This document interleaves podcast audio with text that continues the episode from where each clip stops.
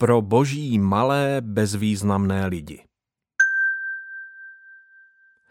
Stalo se v oněch dnech, že vyšlo nařízení od císaře Augusta, aby byl po celém obydleném světě proveden soupis obyvatelstva.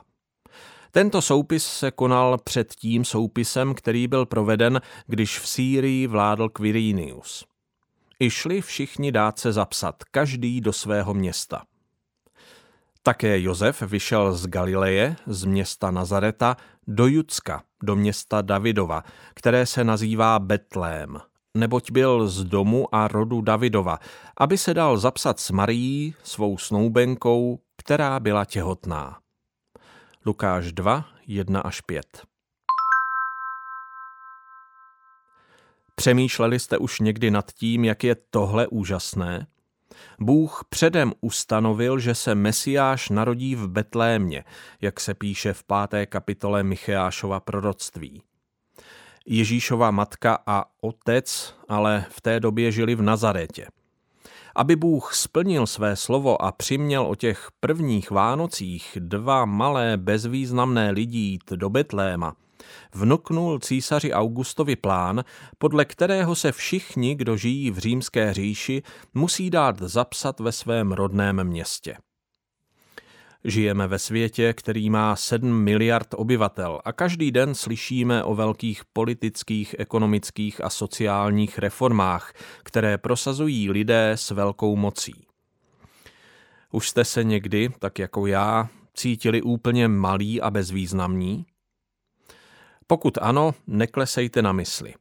Z písma je totiž jasné, že všechna politická hnutí i průmyslové podniky řídí Bůh, aniž by o tom měli jejich představitelé tušení.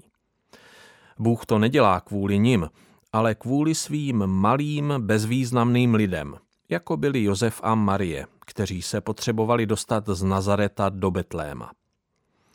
Hospodin ovládá národy, aby žehnal svým dětem.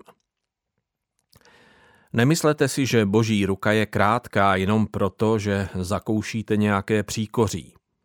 Bohu nejde o to, abychom prosperovali, ale abychom byli svatí. To je cíl, ke kterému směřuje. Jak říká kniha přísloví 21.1, královo srdce je v hospodinově ruce jako proudy vody. Nakloní ho, kam se mu zlíbí. Náš hospodin je velkým bohem pro své malé, bezvýznamné lidi. A my bychom se měli radovat, protože ačkoliv o tom všichni králové, prezidenti, premiéři a vůdcové světa nemají ani ponětí, naplňují svrchovaný plán našeho nebeského Otce, abychom my, jeho děti, mohli být připodobnění obrazu jeho syna Ježíše Krista.